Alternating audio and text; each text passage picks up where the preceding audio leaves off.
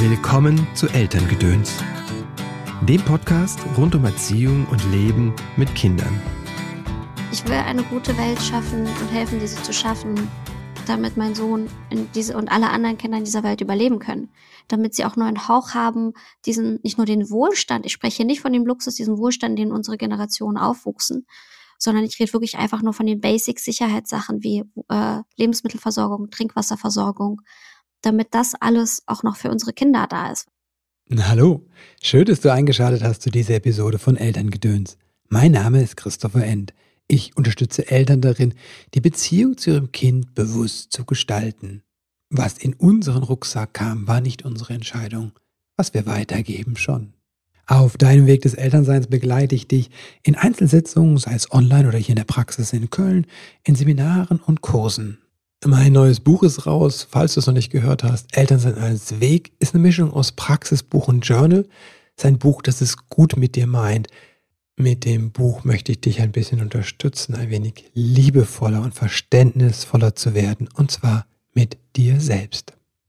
Zum Gast der heutigen Folge, Milena Glimbowski. Milena ist Unternehmerin, Klimaaktivistin und Autorin. Sie hat mit Original Unverpackt den ersten Unverpacktladen in Berlin gegründet und gilt als Pionierin der Unverpacktladenbewegung. Außerdem ist sie Gründerin des Verlages Ein guter Plan, der für seine Terminkalender und Journals rund um mentale Gesundheit und Achtsamkeit bekannt ist. Neben vielen Büchern in ihrem eigenen Verlag hat Milene das Buch Ohne Wenn und Abfall und zusammen mit Susanne Mierau Einfach Familie leben veröffentlicht. Ihr neuestes Buch heißt Überleben in der Klimakrise, wie ihr gleichnamiger Podcast. Hallo Milena, herzlich willkommen im Podcast. Schön, dass du da bist. Hallo Chris, ich freue mich sehr, da zu sein. Mhm. Du hast ein Buch geschrieben, Überleben in der Klimakrise. Warum reicht Klimaschutz allein nicht mehr aus? Wieso müssen wir jetzt über Klimaanpassung reden?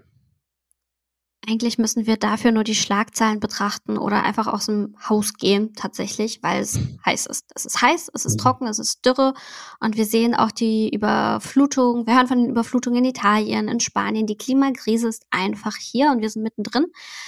Ähm, und wir müssen auch weiterhin Klimaschutz betreiben, aber es reicht halt nicht, ähm, nur Klimaschutz zu betreiben. Wir müssen es halt auch anpassen, damit wir überleben in dieser neuen, heißen, trockenen, überflutenden, von Waldbränden beschlagten Welt. Deswegen Anpassung. Ich habe manchmal so das Gefühl, wenn ich mich so im, im Bekanntenkreis manchmal umhöre oder mit Menschen, dann, ach, es wird schön und auch im Radio, ne, es ist so schön. Und ich denke mir immer so, Leute, es ist fix und wir haben 26 Grad. Das ist nicht normal. Als ich in den ähm, 90ern mit den Fahrtündern Zelten war, hieß Pfingsten, es gab Bodenfrost und es hat die ganze Zeit durchgeregnet. Es war scheiße kalt. Aber es wird irgendwie, ähm, habe ich das Gefühl, ähm, wird gar nicht so wahrgenommen an vielen Stellen. Haben wir immer noch ein Kommunikationsproblem oder ein Wahrnehmungsproblem der Klimakrise? Auf jeden Fall. Und ich verstehe absolut, dass man sich über schönes Wetter freut. Ich habe mich auch mhm. gefreut. Ich war in meinem Garten, in meinem Schrebergarten, und dann habe ich äh, auf den Boden geguckt und dann habe ich mich gar nicht mehr gefreut, weil anstatt irgendwie Erde habe ich einfach nur noch Sand. Äh, mhm. Ich habe meinen Schrebergarten in Brandenburg. Ich wohne auch in Brandenburg und das ist mhm. einfach das trockenste Bundesland Deutschlands. Wir kriegen die Dürre volle Kanne ab. Ich glaube, es hat seit zwei oder drei Wochen einfach nicht mehr geregnet. Krass. Und ich glaube, in der Stadt ähm, ist es so, dass man einfach dann gerade auf dem städtischen Raum einfach sich sagt, ach, wie schön und das Positive sieht und gar nicht die Folgen der Klimakrise richtig spürt und gar nicht sich fragt, was bedeutet das eigentlich? Also ich verstehe es, wir haben gerade auch genug Krisen in der Welt. Ne? Wir haben immer den, noch die Ukraine-Invasion, wir haben die Inflation, die Wirtschaftskrise. Es ist halt alles nicht easy. Es sind genug Probleme auf der Welt. Aber die Klimakrise geht halt nicht weg, nur weil wir sie nicht wahrnehmen. Und das ist auf jeden Fall ein Kommunikationsproblem von den Medien, aber auch wie wir darüber sprechen im Privaten. Und ähm, ja, da kommen viele Punkte zusammen. Da stimme ich dir total zu. Aber wie, wie, was hast du denn Pfingsten gemacht? Ähm, du hast dich doch bestimmt auch über das schöne Wetter gefreut, oder? Ja, unsere Kinder waren äh, im Pfadfinderlager, ne, so schließt sich der Kreis. Die haben gezeltet ah, und wir, cool. meine Frau und ich, waren dann äh, in der Stadt shoppen. Es war scheiße heiß. Äh, es war wirklich, also ich dachte mir, es ist gerade mal äh, Mai, ne? Und ich möchte schon mhm. gar nicht mehr in der mhm. Stadt sein. Wir waren auf dem Balkon ähm, und wir waren am Badesee und wir haben Freunde getroffen. Und das, ja. mhm. Und das ist das Problem in der Stadt, ne? Da kommen wir gleich zu diesem Wärmeinsel-Effekt. Ich weiß nicht, ob mhm. du davon schon mal gehört hast. Mhm. Dass, es, dass es in der Stadt sich viel stärker aufheizt als auf dem Land. Das liegt zum einen daran, dass Beton ähm, viel besser Wärme äh, speichert und nachts sich schlechter dann abkühlt, dass wir viel weniger Frischluftschneisen haben, wo kühle Luft reinkommen kann, viel weniger Bäume haben, die abkühlen und Schatten spenden und wir natürlich auch einfach dunkle Dächer, dunkle Straßen haben, das einfach die Wärme auffängt wie blöde. Und unsere ganzen Straßen in allen Städten, ob groß oder klein, sind einfach nicht für dieses Klima, was wir jetzt haben, ausgelegt. In Südfrankreich oder in LA oder sonst wo kann man die gleichen Temperaturen viel besser ertragen, weil die Städte ganz anders geschnitten und geformt sind. Und deswegen ist diese Hitze, die du gespürt hast, in der Stadt auch so viel krasser und extremer für uns. Mhm. Und was bald hinzukommen wird, ist, wenn sich alle Klimaanlagen plötzlich anschaffen, dass natürlich die Klimaanlagen auch noch Energie in Form von Wärme abgeben. Dann wird es mhm. noch heißer. Also es ist total der Teufelskreislauf, der auf uns zukommt. Wie kommen wir da raus? Äh, klimaneutral werden, am besten zu gestern, ähm, abgesehen mhm. davon. Ähm, wie kommen wir da raus? Wir müssen halt Anpassungsmaßnahmen betreiben, ne? In der Stadt, auf dem Land, im Privaten, aber vor allem im strukturellen, politischen. Und ähm, wie gesagt, der erste Schritt ist immer Klimaschutz, weil es zählt jedes Grad hinter dem Komma. Damit, mhm. wenn man keinen Klimaschutz betreiben würde, wäre das wie in einer Badewanne ähm, sich wundern, dass sie überläuft, aber den Wasserhahn nicht zudrehen. Und mhm. Klimaanpassung ist in dem Sinne dann gucken, dass man halt dann das Wasser aus der, nicht aus der Badewanne kriegt, aber dass man vielleicht, äh, ja, hm, gut, jetzt überlege ich gerade, wohin dieser Vergleich führt. Hätte ich mir vorher überlegen sollen. Weil, dass man das Wasser rausschöpft, wäre im Prinzip Geoengineering. Aber mhm. ähm, dass man vielleicht lernt, mit dem vielen Wasser zurechtzukommen und ab und zu rausgeht aus der Badewanne. Das ist Klimaanpassung, dass man nicht komplett die ganze Zeit in der Badewanne sitzt. Ähm, mhm. Und dass man sich äh, gute Schwämme und gute Lappen kauft und das Wasser aufwischen kann, was an der Badewanne überläuft. Das wäre dann Klimaanpassung. Meine Befürchtung ist ja, dass Vergleich. für Klimaanpassung tatsächlich irgendwo dann noch eher Bereitschaft da ist als für Klimaschutz, so nach dem Motto, ne, dieses Totschlagargument, was ich immer noch höre. Aber China, ne, was bringt es, wenn wir hier die Kraftwerke oh. abschalten, wenn pro, oh, pro Tag in China zehn neue Kohlekraftwerke?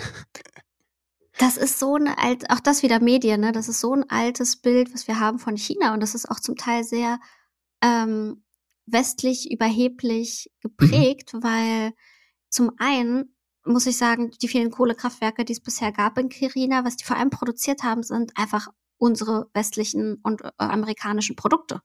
Mhm. Ähm, also westeuropäischen. Mhm. Also wenn man sich anschaut, wo kommt dieses Mikro hin, was ich in der Hand halte, wo wird vielleicht der Nagellack gefertigt, mit dem ich meine Nägel bestrichen habe, äh, wo kommt die Vase auf dem Tisch her und der Tisch und das Sofa. Also ich kann dir sagen, es ist wahrscheinlich alles 90 Prozent aus China als ja. Unternehmerin weiß ich, wo die Sachen herkommen, selbst wenn man versucht, in Deutschland oder Europa zu produzieren. Es ist so schwer und das ist sehr selten. Die wenigen Brands, die das machen, die kann man bei, äh, bei Namen so. Das heißt, unser ganzer geiler Konsum und Bindlich und Wohlstand ist einfach basiert auf Kohlekraftwerken in China. Das ist das eine. Mhm. Das andere ist, äh, das heißt, wir sind mitverantwortlich für. Das andere ist, ähm, China hat uns längst, was erneuerbare Energien angeht, überholt. Unsere ganzen PV-Anlagen werden in China gefertigt, also Solartechnik. Äh, unsere ganzen, die haben so viel mehr äh, erneuerbare Energienkraftwerke als wir und sind so auf der Überholspur. Äh, die Chinesen, wenn die hören, ach, die Kohlekraftwerke, die lachen uns aus. Also mhm. die sind da viel weiter und viel schneller in der Umsetzung, als wir es sein könnten. Und deswegen ist das einfach voll das lächerliche Argument zu sagen, die das ist egal, weil die Chinesen machen nichts. Und das dritte Argument ist da, das Klimaschutz geht. Deutschland ist einfach einer der krassesten Wirtschaftsmächte der Welt. Die Leute gucken uns an mhm. von überall her. Wir müssen mit gutem Beispiel vorangehen. So. Das war kurz zum Thema China. da hast du bei mir so einen wunden Punkt getroffen. Mhm. Ähm, wie du gemerkt hast, ähm, ja.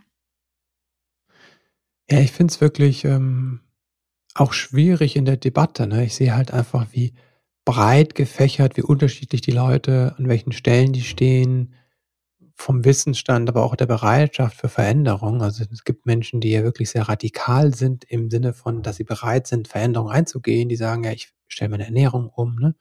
dann fliege ich nicht mehr so viel oder gar nicht mehr, ich schaffe mein Auto ab. Und andere Menschen, die wirklich Hassgefühle artikulieren, wenn sie einen Parkplatz verlieren oder wenn eine Straße für Fahrradfahrer eine Fahrbahnbreite freigegeben werden. Absolut. Wie schaffen hoffe, wir das? Und, und ich weiß ja, ne, ich bin da auch sehr auf eine Weise radikal, aber ich weiß, wir kriegen die Leute nicht, wir müssen die ja mitkriegen. Wie kriegen wir alle Menschen mit in der Gesellschaft?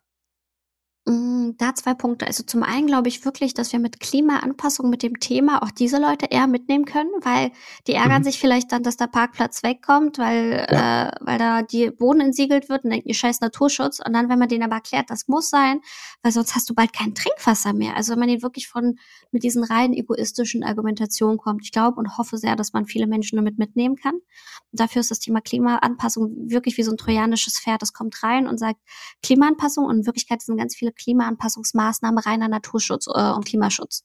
Also mhm. das geht Hand in Hand. Das ist das eine. Das andere ist, ich glaube nicht, dass wir alle mitnehmen müssen. Das klingt jetzt okay. vielleicht sehr radikal und sehr mhm. polarisierend.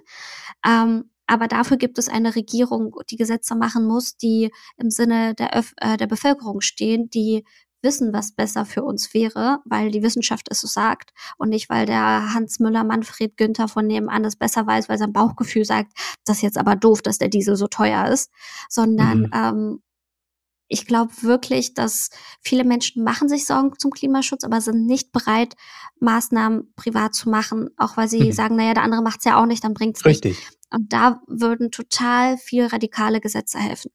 Ich spreche total viel mit PolitikerInnen, das ist Teil meines Aktivismus in den letzten Jahren. Ja. Und dann sagen alle PolitikerInnen aber immer wieder, naja, wir müssen, die Bevölkerung muss hinter uns stehen. Wir können jetzt nichts mhm. Radikales machen, ohne dass die Bevölkerung hinter uns steht. Die schieben sich den, ähm, diese, diese Karte so gegenseitig zu, hin und zurück. Mhm. Aber deswegen, es braucht diese radikalen Stimmen aus der Bevölkerung und der Öffentlichkeit, aber es braucht halt auch diese radikalen Maßnahmen aus der Politik. Was können wir tun, also wenn du sagst, radikal es braucht radikale Gesetze auf politischer Ebene. Was können wir tun als Einzelne, um das zu unterstützen? Total viel. Also ich war letztens mit meinem Sohn, ich habe einen viereinhalb, nee, der ist schon fast fünf, mein kleiner Sohn, und wir waren zusammen. Ich habe ihm gesagt, wir gehen auf eine Demo. Am Ende sind wir in Rügen gelandet. Ähm, erstmal in einem Gespräch äh, also wir haben nicht Urlaub gemacht, sondern ähm, das war ein Gespräch zwischen Fridays for Future und den Aktivisti und der Re äh, Bevölkerungsorganisation in Rügen, die sich gegen den Bau des LNG-Terminals da aussprechen. Ein LNG-Terminal soll ähm, ist dann so eine Stelle, wo Gas dann aus, weiß ich nicht, Norwegen, Russland, sonst woher mhm. ankommt, umgewandelt wird, ähm, also per Schiff ankommt, dann umgewandelt wird und dann die Haushalte fließt. Und mhm. wir brauchen aber diese fossilen Gase nicht. Es geht ohne. Und ich bin mit ihm dann halt hin zu dieser Veranstaltung, dann später zur Demo und habe ihm das auch versucht, so kindgerecht zu erklären. Und der hat sich richtig beteiligt. Und da waren dann viele Menschen, vor allem viele junge Menschen, aber auch viele Menschen aus der Bevölkerung, die einfach wissen, dass das schlecht ist für den Tourismus, schlecht ist für die Umwelt. Die wissen, es gibt 100 Gründe gegen dieses LNG-Terminal. Mhm. Ähm, also LNG steht für Liquid Natural Gas. Das ist, wie gesagt, dieses, ähm, dieses Terminal, was es umwandelt. Genau, mhm. Flüssiggas. Und ähm, genau, also das eine ist wirklich ähm, die Möglichkeiten der Demokratie nutzen, demonstrieren gehen, Petitionen mhm. unterschreiben, E-Petitionen, wählen gehen, ganz wichtig, aber auch was viele unterschätzen, wir haben hier mehr Wahlmöglichkeiten, als nur alle vier Jahre ein Kreuzchen zu machen. Mhm. Wir können äh, Politikern Briefe schreiben. E-Mails mhm. schreiben, ganz viele, sie nerven, zur Sprechstunde vorbeigehen. Und auch da wieder nach vielen Gesprächen mit Politikerinnen höre ich immer wieder, es prägt sich bei denen mehr ein, wenn jemand vorbeikommt oder einen Brief schreibt, als wenn da jemand einfach eine Petition unterschreibt. Mhm. Und Zeitaufwand ist äh, manchmal ähnlich groß. Ähm, sich dazu, es gibt ganz viele Seiten, wo man sich informieren kann, wer ist der zuständige Bundestagsabgeordnete für mich, wen kann ich ansprechen. Ähm, also es, es gibt viele Wege, sich einzumischen, selber in die Politik gehen. Ähm, womit ich jetzt nicht anfange, ist eine private Konsumentscheidung, weil die haben Auswirkungen wenig auf die Klimakrise, die haben mehr Auswirkungen auf das Soziale. Also zum Beispiel, wenn ich jetzt einen kleinen, mittel, einen kleinen Bio- oder Unverpacktladen unterstütze, dann ja. unterstütze ich damit die Inhaberin, dass die auch weiter besser Produkte beziehen kann, dass ihre Leute fair bezahlt. Damit bleibt das Geld im Kiez sozusagen. Mhm. Das sind viele mhm. soziale Faktoren. Ich kann damit ehrlicherweise, ich kann damit Plastik auch reduzieren, aber ich kann nicht die Klimakrise aufhalten. Okay. Und ähm, aber das sind viele Orte, sorry, ich sprich hier noch, mach den Punkt noch kurz zu Ende. Und zwar ist es zum Beispiel gerade so ein Unverpacktladen, den ich ja auch früher geführt habe. Original mhm. Unverpackt habe ich gegründet damals. Ähm, ist das ein toller Ort, wo ich zum Beispiel meinem Sohn hingehen konnte, um ihm das zu zeigen, um einfach einen Ort mhm. zu haben, wo mhm. man was erklären kann. Da war das Thema Plastik und ähm, warum wir so einkaufen und warum ich Wert lege auf Bio-Lebensmittel. Und das ist dann ein Ort, wo ich ihm das so erklären kann oder mit den entsprechenden Kinderbüchern, der es versteht. Und der war auch total traurig, als ich dann meinte, letzten Sommer habe ich Insolvenz anmelden müssen. Mhm. Und ich habe ihm halt nicht gesagt Insolvenz, sondern ich meinte, naja, der Laden gehört mir jetzt nicht mehr. Das hat alles nicht so gut funktioniert. Es kamen nicht genug Leute. Und da war er ganz ja. traurig, aber ähm, er hat es irgendwie verstanden. Und das ist krass, was so ein kleiner Mensch schon versteht. Mhm. Mhm. Wie sollten wir mit Kindern viele Themen. Mhm. Wie sollten wir mit Kindern über Klimakrise und Klimaanpassung reden? Es gibt ja die Wichtigkeit, Kinder aufzuklären ne, über die Dinge, die in der Welt passieren und gleichzeitig sie nicht zu überfordern. Und da ist auch dieses, der Begriff Klimaangst steht ja im Raum und ich kenne auch Kinder, die sehr ängstlich sind auf eine Weise, weil das sie aus meiner, meinem Gefühl zu früh damit in Kontakt kommen. Und dann kenne ich andere Familien, wo das auch überhaupt gar keine Rolle zu spielen scheint, dass es sowas gibt wie eine Klimakrise. Ähm, wie finden wir den Weg oder wie ist es, geht's am besten? Mich würde erstmal voll interessiert, wie ihr das macht. Also, es gibt kein richtig oder falsch da, glaube ich, mhm. aber mich würde total interessieren, wie du das bei dir in der Familie handhabst.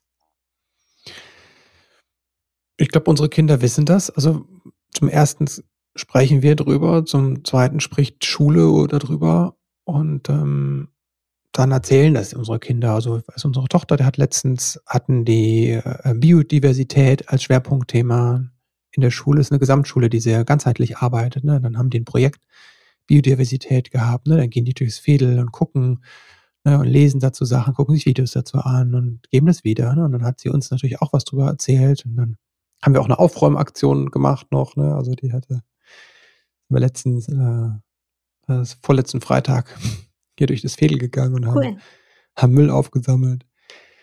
Äh, genau, also insofern ne, ist das was da. Ne? Beide Kinder sind Vegetarierinnen von sich aus. Ne? Äh, seitdem haben wir unseren Fleischkonsum sehr stark reduziert. Also insofern sind wir da miteinander im Austausch. Ähm, wir sprechen da auch über die Dinge, die uns interessieren. So insofern hat das bei uns einen Stellenwert, ohne dass wir es auch zu groß machen, obwohl ich dazu neige, manchmal sehr stark politisch zu werden. Mit meinem Sohn zu diskutieren und dann geht meine Frau auch manchmal raus und meine Tochter, weil ihnen das dann zu viel ist. aber ja, ich finde das aber gut. Ich habe mir so einen Haushalt eigentlich gewünscht, so aufzuwachsen, dass man eben lernt zu diskutieren und auch ähm, vielleicht auch eine andere Meinung auszuhalten oder einfach dieses Diskutieren lernen. Das ist ja nicht, dass man auf die Welt kommt, man kann das. Ne? Also mhm. Also ich finde das echt gut, dass ähm, du das zu Hause die Möglichkeit gibst. Ähm, ich finde, was eine gute Sache, die mir gleich aufgefallen ist, was ich richtig toll finde, ist, wenn man Kindern nach so einem Gespräch auch Optionen zeigt, die sie selbstwirksam werden können, wie sie selbstwirksam mhm. werden können, wie sie sehen, dass sie, dass ihr Handeln Einfluss hat und was bewegen kann. Und nicht nur, indem man sagt, guck mal, Greta Thunberg hat diese weltgroße äh, Massenbewegung angestoßen, mhm. so, sei mal die nächste Greta Thunberg, um Gottes Willen, nein, mhm. sondern es ist mehr ein, ähm, guck mal, du kannst, ähm, boah, du kannst irgendwie bestimmte Samenbomben pflanzen in bestimmten Gegenden und dann was für die Biodiversität tun. Du mm. kannst Wasser sparen und damit helfen, dass die Wasserversorgung ähm, so und so ist. Du kannst genau dieses Fleisch essen oder auch, ähm, guck mal, unser Strom aus der Steckdose, wo kommt der her? Das kann man ja auch anhand von Kinderbüchern gut erklären. Mhm. Kommt, wir wechseln jetzt zusammen zu einem ökologischen Stromanbieter. Also es gibt viele Sachen, glaube ich, die kann man kindgerecht erklären, weil Kinder wissen ja so viel. Mein Sohn mhm. weiß genau, dass ich das Geld äh, ne, äh, von der Bank bekomme. Und da kann ich mir auch erzählen, so die Bank, ich bin jetzt bei dieser Bank, weil die ist ökologischer, die unterstützt nicht äh, diese bösen Kraftwerke, die so böse Gase in die Luft machen. Er weiß, dass es böse, schlechte und gute Gase gibt. Also mhm. Wie gesagt, dieser Vierjährige, mein Sohn ist übrigens auch Vegetarier, äh, aber auch aus eigener äh, Überzeugung. Er hat äh, so ein Ding mit Dinosauriern die letzten zwei Jahre gehabt. Also wirklich exzessiv von morgens bis abends. Absoluter mhm. Hyperfokus. Und ähm, es gab natürlich diese fleischfressenden Dinos und die pflanzenfressenden. Die fleischfressenden sind ja immer so ein bisschen böser und aggressiver und so. Und mhm. dann wollte er nicht keiner von denen sein. Und deswegen war so Pflanzen, äh, war so Fleisch und Fisch kommt bei ihm nicht auf den Teller. Das findet er richtig eklig. Mhm. Dabei gibt's ganz, ganz selten sogar mal Fleisch. Also mega weird. Ähm, Genau, und dann weil er die Dinos kannte und auch wusste, dass die Dinos ausgestorben sind. Das ist ihm so ein Begriff. Da weiß, da kam dieser Komet Mhm. und so. Und dann wissen wir ganz genau, was damals passiert ist. Ne? Also die, äh, führe ich das jetzt auswendig? Ach, warum nicht? Ich liebe diese Geschichte. Also der Komet kam auf die Erde. Das wissen wahrscheinlich Mhm. die meisten Eltern von all den Kinderbüchern, die wir alle durchgucken und durchlesen mussten. Und dann ähm, hat sich die Erde verdunkelt äh, und dann konnten die Pflanzen nicht mehr wachsen. Sind zuerst die Pflanzenfresser gestorben, die Dinos. Mhm. Und dann, als es die nicht mehr gab, sind natürlich auch die Fleischfresser gestorben, weil sie nichts mehr zu essen hatten. Und die wenigen Dinos, die überlebt hatten aus der Zeit, Schildkröten, bestimmte Fische waren vor allem halt im Meer.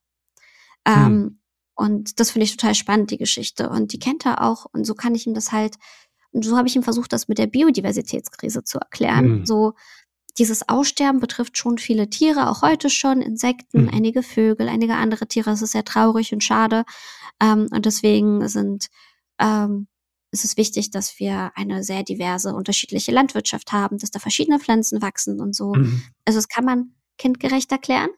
Ähm, ich glaube, ich habe ihn aber auch ein bisschen Angst gemacht, weil irgendwann kam er dann nach ein paar Wochen zu mir und meinte, Mama, sind jetzt alle Tiere ausgestorben? Wann sterben die Mhm. denn aus, Mama? Wann sterben wir Menschen aus? Da kamen die großen Mhm. Fragen und da war ich so, fuck, okay, das sind gerade seine Ängste, scheiße.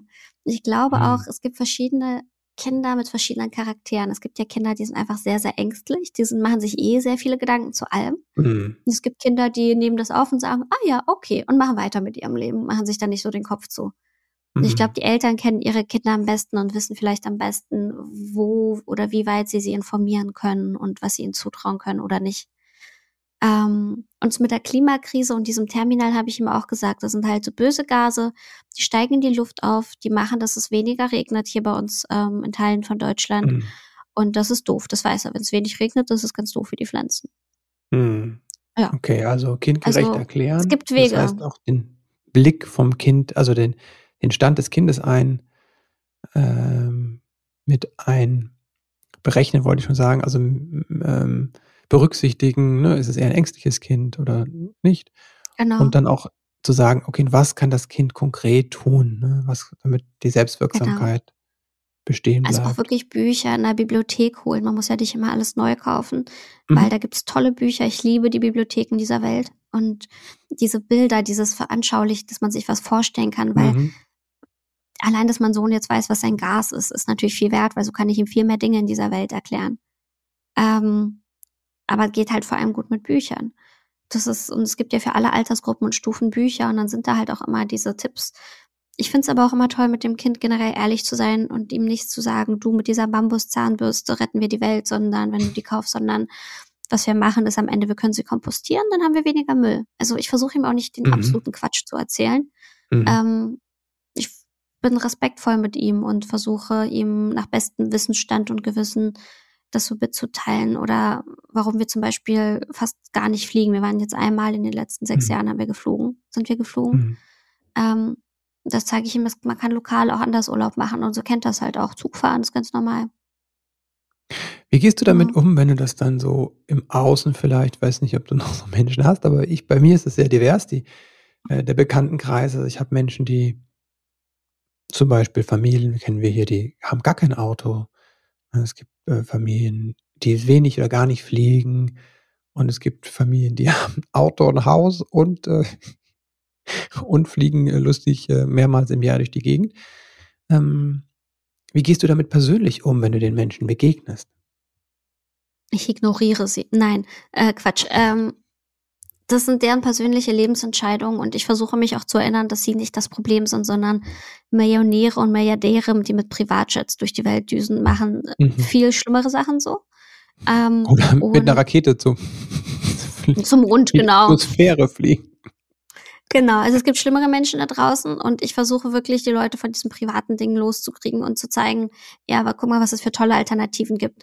Oder wir Mhm. machen auch Autofahrtgemeinschaften zusammen zur Kita und anstatt zu sagen, Mhm. komm, wir schaffen jetzt alle unsere Autos ab, versuche ich, dass wir dann halt einfach diese, versuche ich positiv im kleinen Raum Alternativen zu schaffen. Im, Mhm. Aber ich mache mich da Mhm. auch nicht mehr verrückt. Ich habe früher wirklich Zero Waste gelebt und sehr minimalistisch und Ja. ich bin inzwischen so, okay, die bösen fossilen Energieträger, RWE ähm, und äh, wie sie eigentlich alle heißen, diese Firmen der Welt, äh, Total, Shell und Co., die sind schuld an der Klimakrise.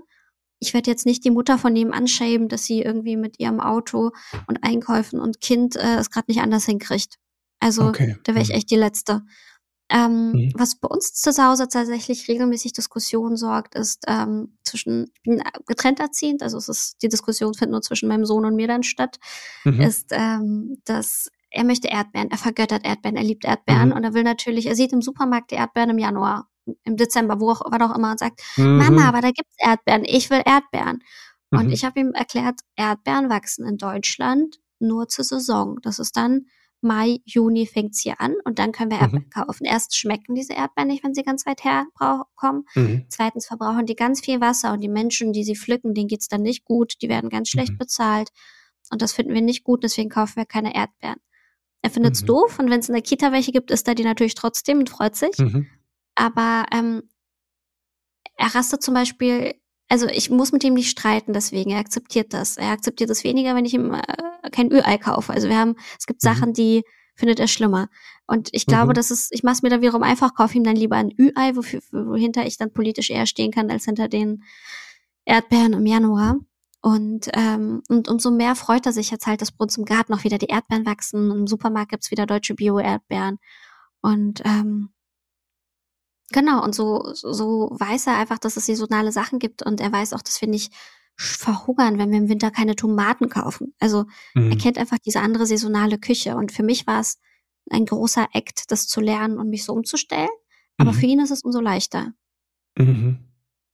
Mhm. Ja, weil er es gelernt hat schon, weil das für genau. ihn eine genau. Selbstverständlichkeit ist quasi. Er baut auf einer anderen Ebene auf, könnte man sagen. Genau, genau. Auch wie mit dem Fleischessen. So, ich mm. liebe halt den Geschmack von Fleisch. Leider für mich ist es halt immer schwierig, auf Fleisch zu verzichten, wenn ich die Wahl habe und ich tue es trotzdem. Für ihn ist es halt nicht mal eine Option. Mm.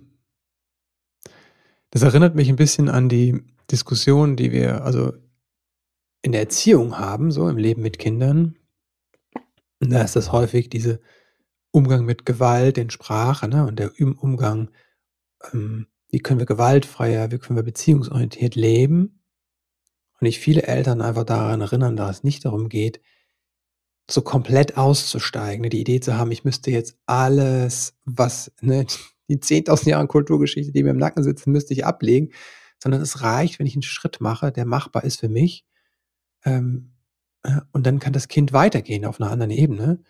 Das erinnert mich gerade daran. Und ähm, für das Kind wird es ganz selbstverständlich sein, ähm, zum Beispiel, wenn eine Familie von der körperlichen Gewalt das unterbricht, ja, dann ist das für das genau. Kind überhaupt gar keine Frage, ne? Und so können wir alle Schritt für Schritt über auch Generationen gedacht das bisschen verändern. Genau, das stimmt total. Das stimmt. Ich habe noch nie die Parallelen da gesehen. Ich versuche auch natürlich das, was ich in meiner Kindheit erfahren habe, nicht so weiterzugeben, weil da auch einfach altmodische russische mhm. Erziehungsmethoden mhm. waren. Mhm. Und das ist immer wieder ähm, merke ich, dass es für mich viel emotionale Arbeit dann kostet, ja. ihn nicht anzuschreien.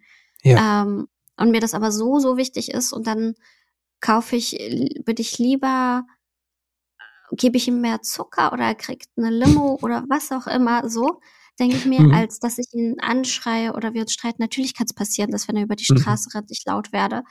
Aber mhm. ich finde, das muss sich im Maßen gehören und dieses respektvolle ähm, Umgehen und ich, du hattest ja auch Susanne Mira im Podcast und ich lerne mhm. so viel von ihr, ähm, äh, von ihren Büchern, aber auch im Privaten. Und sie mhm. sagt ja auch immer wieder, Bedürfnisorientierung geht nicht nur um die Bedürfnisse der Kinder, es geht mhm. ja um die Bedürfnisse uns Eltern. Und wir haben halt mhm. gerade als äh, Frauen, die viel in dieser Gesellschaft leisten müssen, haben wir, ähm, oder generell als Eltern, sorry, ich würde wirklich sagen als Eltern, die viel in dieser Gesellschaft leisten müssen, haben wir, können wir nicht auf allen Ebenen alles perfekt machen.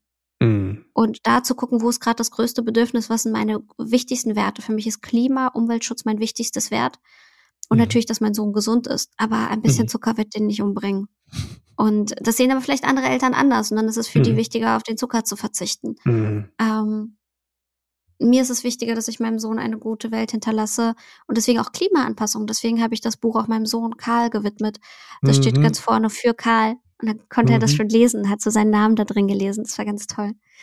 Also mhm. dieser Moment, wo ich ihm das stolz zeigen konnte, woran ich die letzten Monate gearbeitet habe. Ähm, warum Mama immer ihn vom Fernseher gesetzt hat, manchmal um Ruhe zu haben und mhm. so, wer kennt's nicht. Ähm, und ich will eine gute Welt schaffen und helfen, diese zu schaffen, damit mein Sohn in diese und alle anderen Kinder in dieser Welt überleben können, damit sie auch nur einen mhm. Hauch haben, diesen nicht nur den Wohlstand. Ich spreche hier nicht von dem Luxus, diesen Wohlstand, den unsere Generationen aufwuchsen, sondern ich rede wirklich einfach nur von den Basic-Sicherheitssachen wie äh, Lebensmittelversorgung, Trinkwasserversorgung, damit das alles auch noch für unsere Kinder da ist, weil das alles diese Wahrscheinlichkeit, dass das ähm, da ist für wenn sie Jugendliche werden oder Erwachsene, nimmt von Jahr zu Jahr ab. Und dafür sind halt diese Klimaanpassungsmaßnahmen. Also wenn ich noch kurz ausführen kann, zum Beispiel ja. Wasser. Wasser ist eigentlich unser größtes Problem hier in Deutschland, was viele nicht wissen. Mhm. Brandenburg ist wie gesagt sehr, sehr trocken und ähm, es gibt Teile in Deutschland, da kommt sehr viel Wasser runter, ähm, mhm. aber dann meistens auch zu schnell und auf einmal und kann auch nicht ordentlich versickern.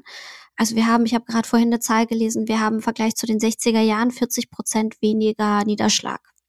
Krass. Das ist gigantisch. Das ist, ich kann die mhm. Zahlen nochmal rausholen, den Artikel, da kannst du den auch vielleicht verlinken in den Show mhm. Notes. Mhm. Ähm, das ist wirklich, wirklich gigantisch und das wirkt sich natürlich aus auf den Grundwasserspiegel. Das heißt, und unser Trinkwasser in Deutschland kriegen wir größtenteils aus dem Grundwasserspiegel. Ähm, dann ist dann noch äh, die Kohlekraftwerke und Gaskraftwerke brauchen 52,9 mhm. Prozent des Trinkwassers. Sie nehmen das als Kühlung und leiten das danach aber erwärmt in die Kanalisation zurück. Das mhm. heißt, ganz viel unseres Trinkwassers sind nicht die bösen Verbraucher mit ihren Pools, auch, mhm. aber halt auch die Industrie und allen voran die Kraftwerke. Okay. Und so schließt sich der Kreis, dass die fossilen Kraftwerke die Klimakrise einheizen, wodurch es weniger regnet, wodurch wir mhm. äh, mehr Wasser verdunstet und gleichzeitig nehmen die uns auch noch das Trinkwasser literally vor den Augen weg. Das ist so krass eigentlich und darüber wird viel zu wenig gesprochen. Das heißt, eine erste Anpassungsmaßnahme wäre zu beschränken, wer darf eigentlich Wasser entnehmen, in welchen Mengen ähm, und wie sind die Nutzungshierarchien. Das ist das Wertvollste, was wir haben. Ohne Wasser stirbt der Mensch nach drei Tagen. Das war ja ein Teil, ein, ein Grund, weshalb viele ähm, von den Atomkraftwerken in Frankreich letztes Jahr nicht liefen, war einfach, dass die nicht genug Wasser hatten zum Kühlen. Ganz genau. Ganz genau. Die Flüsse sind leer, äh, die Schifffahrt kann kaum stattfinden, ähm, aber vor allem die Kühlung kann nicht stattfinden, dann werden sie abgeschaltet. Das heißt, die sind total die Sensibelchen, die reagieren auf diese Wetterextremen. Mhm. Und erneuerbare Energien sind da viel resilienter. Bei Klimaanpassung mhm. geht es ja eigentlich ganz viel um das Wort Resilienz. Wie schaffen wir es, resiliente Lebensmittelversorgung aufzubauen, resiliente Energie mhm. und dann noch wieder, wie schaffen wir es, resiliente Kinder zu erziehen? Ich glaube, da hat mhm. auch Susanne viel in ihrem Buch geschrieben bei mhm. Frei und Unverbogen. Ähm, dass wir eigentlich Kindern ganz viele Werkzeuge an die Hand geben müssen, dass sie nicht nur Mathe und äh, Deutsch lernen müssen, sondern auch, wie sie vielleicht emotional schaffen, mit diesen Herausforderungen des Alltags umzugehen, mit Unsicherheiten, wie sie lernen, solidarisch zu leben, zu teilen, Gemeinschaften zu bauen. Das ist das, was wir in der Zukunft brauchen werden. Wie sie lernen, ähm, aber auch tatsächlich weniger Wasser zu verbrauchen im Alltag. Also wenn ich mhm. meinem Sohn erzähle mit, wir haben ein Wasserproblem in Brandenburg, guck mal, wie trocken der Sand ist, dann bringe ich ihm auch bei, im Badezimmer beim Händewaschen nicht so viel Quatsch zu machen. Mhm. Ähm, das sind Sachen, die, die funktionieren, die verstehen Kinder. Und ähm, wie gesagt, mein Sohn wird gerade erst fünf und ich sehe daran einfach, wie viel, auch wenn er die ganze Zeit gerade nur von Pokémon redet, ähm, ich finde dann Wege, es ihm trotzdem verständlich zu machen, mhm. ähm, weil es mir so, so, so wichtig ist. Mhm. Pokémon gegen die Wasserräuber. Könnte die Geschichte heißen. Ja, genau. Stimmt, es gibt ja ganz viele Wasser-Pokémon, ne? Die Shiggy mhm. als äh, Misty hatte ja immer so die Wasser-Pokémon. Das ist so krass, meine ganze Kindheit und Jugend kommt wieder hoch. äh, ich habe das auch schon als, äh, als Kind äh, geschaut, äh, die erste, die Indigo-Liga. Mhm. Ähm, ja, und jetzt kommt alles wieder, ist ganz lustig. Du hast ja gesagt, wie, was es braucht, um klimaresilient zu werden. Ne? Mir kommt diese eine Geschichte in den Kopf, das ist jetzt fast schon zehn Jahre wieder her. Da hat ein großer Rückversicherer gesagt, ne, das sind die Versicherer, die die Versicherer versichern. Die sind überhaupt nicht ESO drauf, die sind auch nicht grün drauf, die sind sehr mathematisch. Ne? Die gucken einfach, was sind die größten Risiken. Und die haben den Bauern, glaube ich, den Landwirten in Mecklenburg-Vorpommern gesagt, ihr müsst jetzt anfangen, den Weizen rauszureißen und da Olivenbäume reinzupflanzen. Ne? Sonst sieht das in 20 Jahren ganz übel aus. So, einmal durchatmen. Was können wir tun? Was würdest du sagen, sind die drei wichtigsten Steps, damit ich klimaresilient werde mit meiner Family? Was würdest du den Leuten Also raten? du meinst im Privaten? Ja. Also im ersten, ich muss wirklich, ich habe im Buch das immer aufgeteilt, äh, in dem Buch Überleben in der Klimakrise immer in zwei mhm. Teile. Ich habe immer gesagt, was müssen wir strukturell machen und was können wir privat ja. machen in dem Bereich. Weil ich finde, die größten Hebel hat die Politik und das sind die Strukturen und das ist das Wichtigste, wo wir ansetzen müssen. Ich komme gleich auf die privaten Punkte, aber ich wollte Also der erste Punkt wäre politisch werden, ja? Politisch Druck machen und sich mhm. beteiligen, mhm. das mhm. Buch lesen tatsächlich und sich informieren. Ähm, und das, was politisch am ehesten passieren kann, was wirklich meine absolut klima liebste Klimaanpassungsmaßnahme mit Abstand ist die Renaturierung. Das mhm. heißt, wir kennen es ja im Ahrtal wurden ja, gab es ja diese krasse Überflutung. Das lag ja mhm. mitunter daran, dass viele Flüsse begradigt wurden, dass der Hochwasserschutz schlecht war.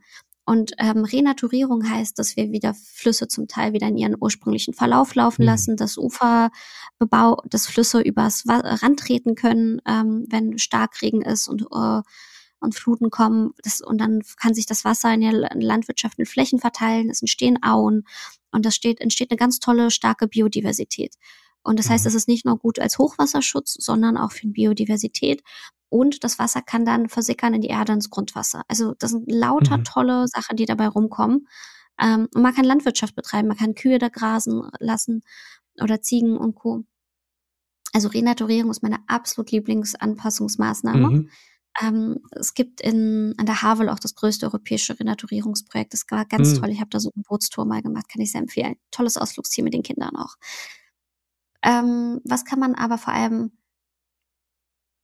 Vielleicht mache ich die Top 3 strukturell, Top 3 privat. Ist das okay für dich? Ja.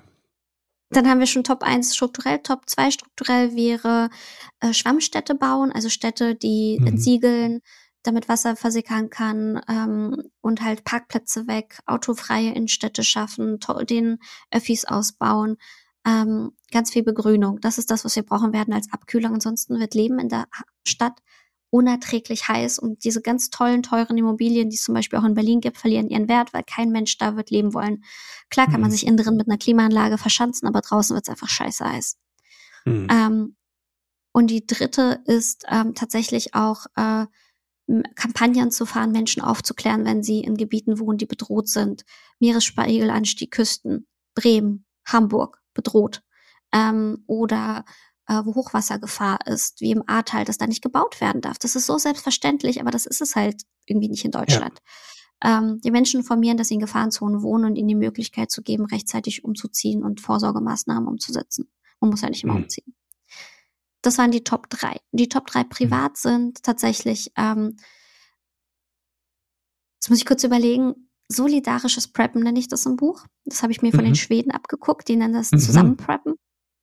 Und zwar heißt das, ich preppe nicht allein mit meinem Keller mit meinen Waffen und Dosen, sondern ich vernetze mich in der Gemeinschaft. Ich sage meinen Nachbarn, ich habe hier was zu essen. Hat jemand von euch einen Gaskocher, wenn was passiert im Notfall? Mhm. Guck mal, ich horte hier Wasser. Hat jemand von mhm. euch vielleicht ein Notfallradio? Sich austauschen und wissen, dass man in Not, man muss nicht mal befreundet sein, aber dass man Notfallsituation mhm. nach der alten Oma schaut, nach der Familie mit dem Kind mit der Behinderung, dass man weiß, man ist da füreinander und hilft, wie man kann. Und ähm, das ist das Allerwichtigste, was man machen kann. Das baut Resilienz auf, sich mit anderen auszutauschen, vernetzen und die Nachbarn mhm. kennen und nicht einsam in der Stadt Anonymität unterzugehen. Mhm. Ähm, genau. Deswegen, das wäre die erste resiliente Maßnahme. Die zweite ist, genau, und noch dazu, man denkt immer, eine Krise betrifft mich nicht. Das haben aber mhm. auch die mhm. Menschen im Ahrtal gedacht oder bei der mhm. Elbeüberflutung oder auch ich in Kreuzberg und ich kann dir aufzählen, nicht an einer Hand aufzählen, wie oft bei mir das Strom oder Wasser ausgefallen ist in Kreuzberg, weil mhm. irgendwelche Bauarbeiten war, irgendein Rohr geplatzt ist, was auch immer. Es passiert einfach. Ähm, zweitens ist, ähm, was kann man als zweites, private Maßnahme, wenn man einen Garten hat äh, oder auch ein Mietshaus ist, ähm, gucken, dass man entsiegelt. Man kann ja auch einfach illegal ein paar Steinchen wegräumen und einfach mitmachen und entsiegeln und Sachen hinpflanzen, wird sich schon keiner mhm. beschweren. Ähm, das ist dann ziviler Ungehorsam in dem Sinne.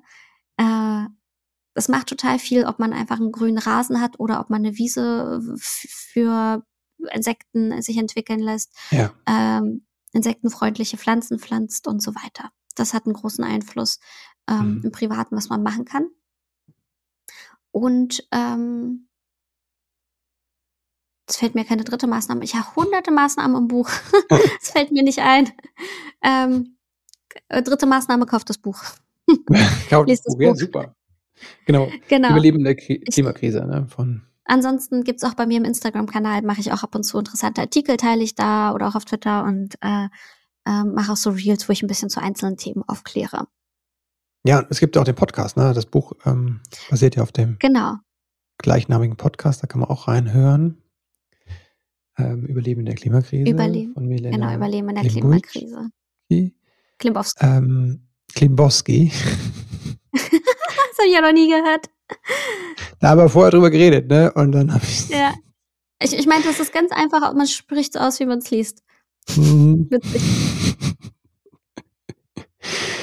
Melina, vielen, vielen Dank ähm, für deinen Input und äh, überhaupt für dein Dasein, also das, was du tust, ähm, wie du Impulse setzt äh, in der Welt, wie du äh, an vielen, vielen Stellen vorweggehst, sei es jetzt mit dem Unverpacktladen, ähm, mit ein guter Plan, ähm, mit deinem Dasein als Aktivistin, das Vorweggehen. Vielen, vielen Dank dafür. Wo kann man sich mit dir vernetzen? Wo treibst du dich so im Netz am meisten rum? Am meisten auf Instagram, da teile ich viel Privates und anderes Interessantes. Auf Instagram mhm. unter Milenskaya, hinten mit Y und auf Twitter unter dem gleichen Namen. Und ab dieser Woche bin ich sogar einmal auf Twitch zu sehen. Ich habe jetzt einen Twitch-Kanal angelegt, die mit den jugendlichen Kindern kennen das. Da kann man mhm. streamen und ins Gespräch kommen und sich zuschalten. Da dachte ich, probiere ich das mal aus. Ähm, genau, da treibe ich mich so rum. Mhm, super. Links kommen alle in die Show Notes. Jetzt zu den letzten Fragen, die alle meine Gäste beantworten dürfen. Wenn du an deine eigene Kindheit denkst, was hat vielleicht gefehlt, was du dir später selbst beibringen konntest? Meine erste Impuls war zu sagen, alles. Aber das stimmt mhm. natürlich nicht. Ähm, ich habe tatsächlich mir sehr, sehr, sehr, sehr viel selber beigebracht und gelesen, mhm. Kurse belegt. Ich war, das letzte, was ich gemacht habe, was ich richtig toll fand, war, ich war vor zwei Wochen auf so einem Outdoor-Survival-Kurs mhm. ähm, bei der Wildnisschule Lupus und habe einfach gelernt, wie man wegen Waldbrandschutzgefahr durften wir kein Feuer machen. Ähm, mhm. Aber theoretisch gelernt, wie man Feuer macht, theoretisch überlebt, welche Pflanzen oder praktisch erlebt, welche Pflanzen ich im Wald essen kann, wie ich ein Zelt aufbaue und habe, wie ich ein Seil binde aus der Natur, wie ich ein Seil selber mache. Also ganz spannende Sachen. Ähm, das, äh, dieses, was du vielleicht als Kind bei den Pfadfindern hattest, hatte ich nicht. Mhm. Das hat mir gefehlt. Ich mag das sehr in der Natur zu sein und das habe ich jetzt aber nachgeholt. Wofür bist du deinen Eltern dankbar? Dass sie den Schritt gewagt haben und äh, aus Russland später aus Moldawien nach Deutschland emigriert sind. Das war für sie, glaube ich, die größte, schwerste Herausforderung ihres Lebens. Ich glaube, sie mhm. fragen sich manchmal auch, ob es nicht der größte Fehler war. Ja. Und für mich und meine Schwester aber war es einfach das Beste, was uns hätte passieren können, hier in diesem Land aufzuwachsen. Ähm, dafür bin ich ihnen tatsächlich für immer dankbar. Weil für sie war es nicht einfach und dafür war es halt für mich dann einfacher. Mhm. Das ist wieder diese neue Ebene, von der wir vorhin schon sprachen. Ne? Mhm. Mhm. Wenn du werdenden Eltern drei Tipps mit auf den Weg geben könntest, also sagst, das ist das Wichtigste im Elternsein für dich. Vielleicht auch mit Blick auf die Klimaresilienz. Was würdest du sagen, wären das die drei Punkte, deine drei Wahrheiten? Also als getrennte Erziehende kann ich sagen, wenn euch einer der Partner sagt, man will eine Therapie machen, dann macht eine Paartherapie. Immer. Mhm. Ähm, äh, das andere ist, ähm, das hilft ja auch, kommunizieren zu lernen, ehrlich zu lernen, sprechen über mhm. Bedürfnisse, mhm. aber auch Ängste. Und ähm, auch das ist am Ende Resilienz. Ähm, mhm. Das zweite ist, viele fragen sich ja überhaupt, ob sie Kinder kriegen sollten in dieser Welt. Gut, die Hörerinnen ja. dieses Podcasts, äh, HörerInnen mit Sternchen, äh, haben wahrscheinlich schon welche und stellen sich diese Frage nicht. Ja, man darf Kinder kriegen, finde ich, und soll auch Kinder kriegen, wenn man möchte. Ähm, Leute haben schon immer Kinder gekriegt und es ging immer irgendwie weiter. Also ähm, das ist ein krasses Privileg, sich diese Frage stellen zu dürfen. Deswegen, ja, kind, kriegt mhm. Kinder, wenn ihr könnt und wollt. Und das andere, ähm, und die dritte Tipp wäre vielleicht ähm, kognitive Dissonanz aushalten und lernt Gleichgesinnte kennen, die ähnliche Ängste oder Themen haben. Ihr seid nicht alleine mit den Klimaängsten, ihr seid nicht alleine. Mhm ähm, mit, mit diesen Themen. Es gibt viele Artikel zum Thema. Ihr seid auch noch im Freundeskreis vielleicht nicht die einzigen. Lernt drüber zu sprechen ähm, und das auszuhalten, dass das Leben irgendwie zwar weitergeht, aber gleichzeitig man weiß, dass die Klimakrise so extrem schon da ist und uns weiter unser Leben erschweren wird. Das ist viel, das ist schwer zu ertragen, aber es hilft, wenn man da nicht durch alleine durch muss. Mhm.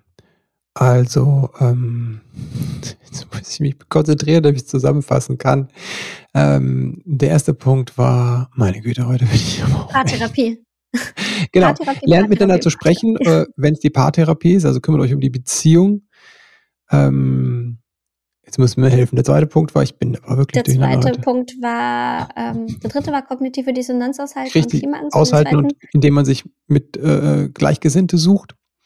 Genau. Und der genau. zweite war, Kinder gehören dazu. Ne? Und, äh, genau, man darf Kinder ja. kriegen. Verbietet euch nicht die Kinder. Milena, habt Spaß. vielen, vielen. Sex, habt Spaß, auch wenn die Welt untergeht. Sex und Spaß. Ja. es gibt so einen wunderschönen Spruch, den vielleicht, ähm, ich weiß nicht von welchem buddhistischen indischen Philosophin oder Philosophen das war, der sagt, selbst wenn morgen die Welt untergeht, würde ich heute noch einen Baum pflanzen. Insofern, selbst wenn morgen die hm. Welt untergeht, kann man heute noch äh, Kinder zeugen oder, oder hm. auch nicht zeugen. Aber genau, habt Spaß. Sex haben und Spaß haben, ja, das finde ich gut. Finde ich einen guten Spruch zum Schluss.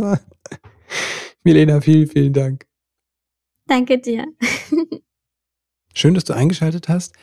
Und falls es dir noch keiner gesagt hat, heute möchte ich dir Danke sagen für dein Elternsein. Denn dass du eingeschaltet hast, zeigt ja, wie engagiert du bist, dass du im Leben mit deinem Kind etwas anders machen möchtest. Danke dir dafür und jetzt wünsche ich dir einen ganz wundervollen Start in diesen Tag. Alles Liebe und bis bald.